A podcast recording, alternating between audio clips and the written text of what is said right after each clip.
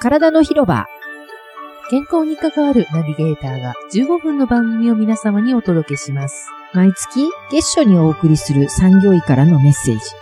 パフォーマンスを上げて働くことをエンジョイできるよう、今気をつけたいことについてお話しします。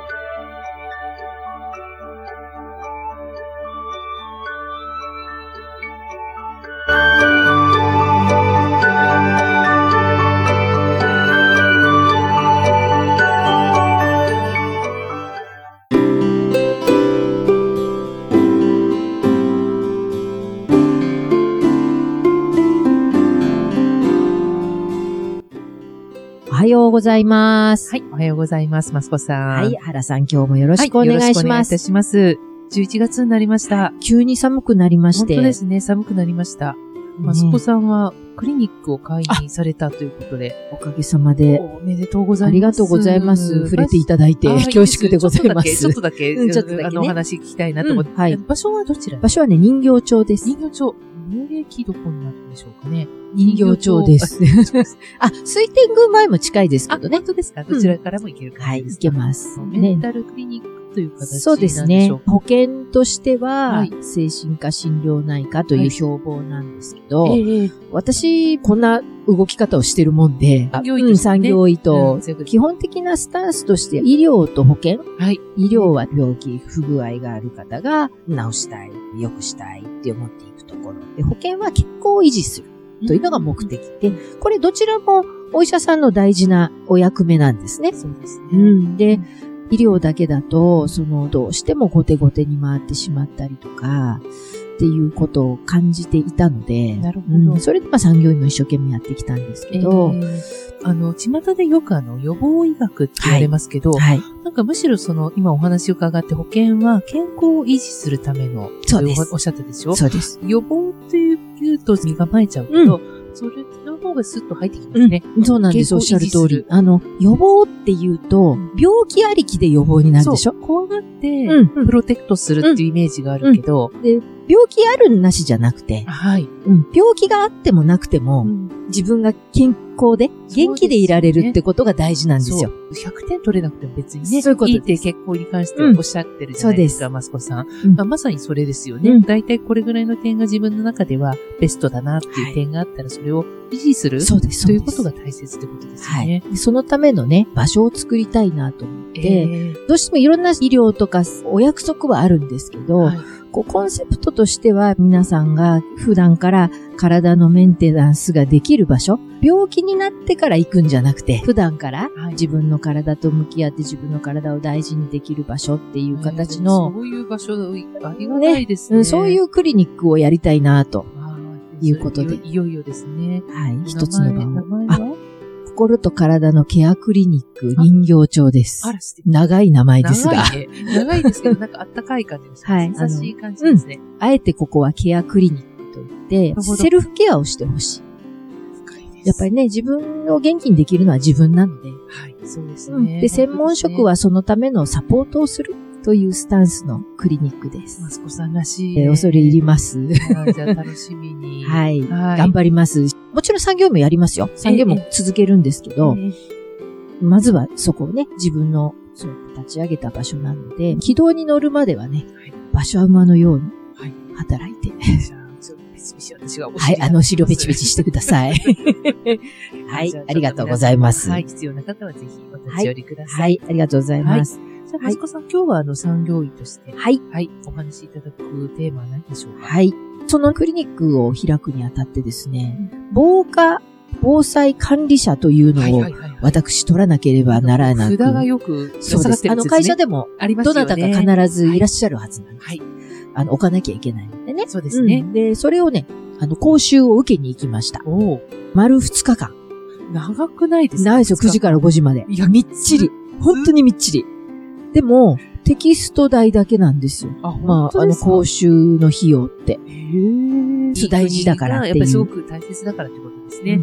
で、それを講習受けて、はい最後にきちんとその、お勉強しましたっていう内容のテストみたいなのがあって、はいはい。うんそれで通ると、資格をいただける。なるほど。うん、という、ね、みんないっぱいだった。あ、そうですか。うん、だからもう、あの、皆さん撮ったり、あと更新したりっていうことで、はい。きっと皆さんね、まあでも大切なことです走っよて、ね。最初はね、やっぱり2日間みっちりで、そうね、ずっと防火と防災かって思うわけですよ。確かにどよーっとしますようん、ね。で、いよくほら、ああいうのだとなんとなくほら、法律だとか、はい。ね、そんなイメージががあるじゃないですか。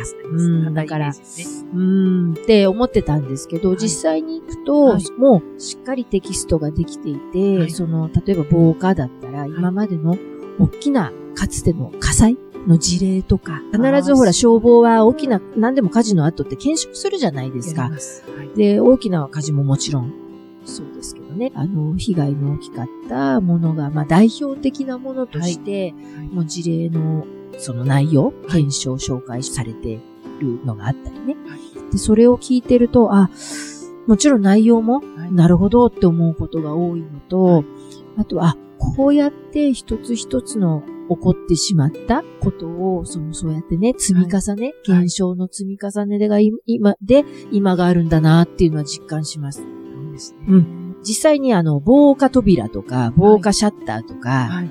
そういうこう、装置、はいあの、ジーってなるやつとか、はいはいはいはいはあい。とスプリンクラーとか、えーそういうのも体験できるんですよ。み見ることができるんです。作動してるの。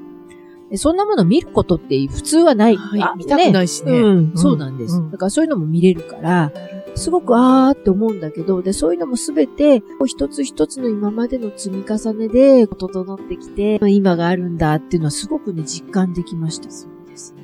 防火、あと防災ね。防災ですだねから地震と地震もか、含めてですね。うん、水害とかね。特に日本は地震も多いし、水害も多いですから、そうですねいろんな関係各所の方がそうやってまとめていって、減少されてきたものが集約されてると思うと、管理者を取んなきゃいけないっていうだけじゃなくて、ここまで全部やるか別にしてね、多くの人が知っとくといい内容いっぱいあるなーって思ったんですよね。実際にね、スプリンクラー作動するとこなんてね、それこそ見ない見ないしで、す、見ないです。こんな風になってるんだとか、結構奥深いですね。奥や深っいぱでりす。何事も実際目で見て触ったりとか、体を動かしたりとか、うん体験してみる体験してみ見てみるないと、なかなか自分事としては捉えづらいですもんね。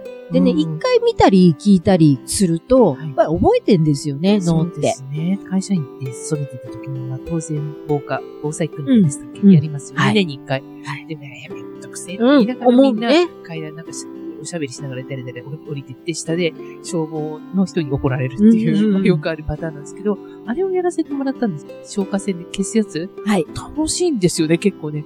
やったー達成感みたいな。で、またその時に消防の方が褒め上手の方で、はい。すごいですね。 すごい上がるみたいな。あれはやっぱりね、すごい覚えてますね。うんん。ああいうのも、自分が今大丈夫な状態からやるから、はい。それでやってもこうだっていうのを覚えておくと、と本当にそういう場面になった時って絶対パニクるので、やったかどうかってすごく大きいんですよ。だから、そういう点で言うとね、この講習じゃなきゃいけないとは思わないけど、何かそういうことをこう体験できる場がね、多くの人に、はいできたら全ての人が体験できる機会があるといいななるほとど。思ってね。うんコロナでね、避難訓練とかも割愛してるところも多かったって聞いてるんですよ。だから、もしね、今年やるんだったら皆さんもねう、んあの、ちゃんとやるといいです。ちゃんとやる。るってそのつもりでね、うんうん。本当に今ここシミュレーションしてにね、火が出てとか煙が充満してたらイメージしてやっとくと、より頭に残ります。そうですね。うん。で、ある、私行ってる会社さんでもね、はい普通救命講習ってのがあるんですね、消防だへーと。あの、今なるほ度ど救命、救救あ命の救急の方です。救急の方ですね。心臓マッサージとか、はい AED とかはいね、使い方を教えてもらうっていう講習会。まあ実際にやってみるっていうのがあって、消防署でも多分開催されてるから、あそう申だし込めば受けに行けると思うんですけど、そうですね。うん、会社で申し込むと、年に何回とか、ご相談すると来てくださるんですよ。で、職場でやったりもできるんであす。、そうなんでうすん。ね。で、その会社さんは、3年に1回ぐらい、みんなが受けられるようにっていう風にはいはい、昔からやっていて、コロナでね止まっちゃったりはしたんそでうですけど、いい仕組みだなと思って、ああいうのもね、やっとくかどうかって、すごく大切そううんやったからできるわけでもないんだもけちろどん、そうではないけど、イメージが、そうな想んです像がしやすくなりますよね。で、また皆さんで一緒にやると、楽しいって、まあ、楽しむためででもないんだけど、みんなと一緒にやると、あ、これってこうだようんね、とか、ああだよね、ってことが言えまあすよのね。、共有感が出るっていうのかな。そういうのね、こう、もし、できたら、職場でそうですね。企画するといいんじゃないかなと思います。す。あすごくいいかもしれません。そんな経験をしたので、 2日間取られたけど、はい、良かったです。いろんな気づきをもらったね。私はとっても良かったでなんかす今ね。皆さんにこの目を見せたいマスコさん。うんなんかキラキラ目キそうラキラしながら喋って楽しかったっていう、もう本当にそういう感じでお話うんされてる。やっぱどう関わるかって大事ですね。そうですねえ本当ですねどうせ2日間行くんだったらね、うんもうたっぷり使っちゃった方がいいですようね。ん、嫌だなって思う2日間過ごすのうか、ん。何か一つでもね、ななんんかか発見があるうん、なったらいいかななと思うっかで、てとい思って違いますよね。変わりますねうんうのが一つ。で、もう一つは、11月がですね、毎年、厚労省で、過労死等防止啓発月間っていうものをやっていて、その一環で、過重労働解消キャンペーンっていうのを実施してるんだそうです。残業とかそういうそうですね。過重労働は、多くは時間外労働とか休日あなる出ほど勤。昔は月100時間って言われてたんだけど、今もう80時間超えると、産業医の面談もやらなきゃいけないっていうのも変わったので、あらそうでもちろん本人の希望があればって法律上はね、ただはい基本的にはもう80時間超えたら産業医面談しましょうっていうところが多いそうでなんす。ですね。で、健康の確認をするんですね。はいうん。で、ちょっと前からいろんな過労死だとか、はい自殺のこととかに絡んで過重労働のことがいろいろね、言われては、いだいぶ変わりました。そうですね。うん、なんですけど、まだまだ業界とか、お仕事業務上でどうしても過重になってしまうとか、そうですそねの、繁忙期とかね、そうですね。うん、仕事のやり方としてどうしてもそのような働き方にならざるを得ないっていうとこはまだまだあるなぁと。とはいえ、健康被害を防ぎたいということもありますから、そのご自身の業務、やり方、過重に関することで、過重って時間だけじゃないんですよね。ああ、そうですね。どう働くかにもよるしん。なので、これこれを機会に一度また見直していただきたいなと思うのそうとで、すね。あとは最近は副業あ、はい。があるでしょ多いすねうんで、はあいれ副業のカウントって A 社と B 社だったら、はい。時間は連続としてカウントされるので、そうなんですよ。私、この間それ初めて聞いて、あ、そうなんだと思って、例えば週4 40時間が、あそうですね労働時間っていうのでした。1日8時間の5日間で、はいそれを超えて、例えば土日にもう一つ別のお仕事でお金稼ごうかなと思っても、2社目は、これダブルワークって分かってたら、残業代を上乗せして給料払わなきゃいけない。そうなんだと思って。それはでもそしたらダブルワークってなんとなく今雇い主がん、あまりいい顔しないじゃないですか、実際に。うんだからそれは、あ、それほど、そりゃそうだよね。うおん金多く払わなきゃいけないし、あうとん責任もね、うん当然出てきますよね。うん安全、労働安そう全でですすね、まずそうね。です。そうやって考えると、副業が全部いいとか悪いとかっていう話ではなくそうでて、あの、でもそれは大事な考え方だと思うんですよ。A 社も頑張って B 社も頑張ってもいいんだけど、でもその分働けばお休みを取る時間が減るわけですから、そうすると体疲労溜まってれば、そうですねどっちの仕事もうまくいかないってなってしまうと、まずご本人が辛くなってしまうし、なんかあった時にね、大変なことになってしまうというのがあるから、時間とか、そういう内容とか、というものは、ある意味守られているので、そうですね法律で働く人たちがね。だから、そういう点でしっかり法律を守りつつ、そうですねうん。正式に1社目、うんちゃんとやろうとすると、週5日を求められるのがほとんどなので、うですそうそれがね、週3の正社員とかだったら、んじゃあ残りは別のところで働くとかだったらね、うんいいのね融通が利きますよねねえ、ほんとそういうのね、良くなってくるのがいいねなと思今いまね、すよ週休3日うんなんていうところも少しずつね、出てきてます出よねてきてますよ。ね。大企業さんそうです、そうです。ですねだ。からもっともっとその、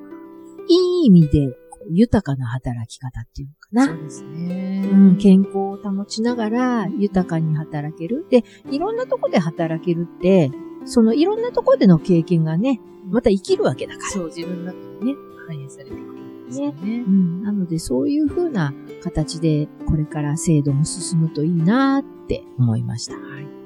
ありがとうございまし。た。はでは、今月のキーワード、お願いします。はい。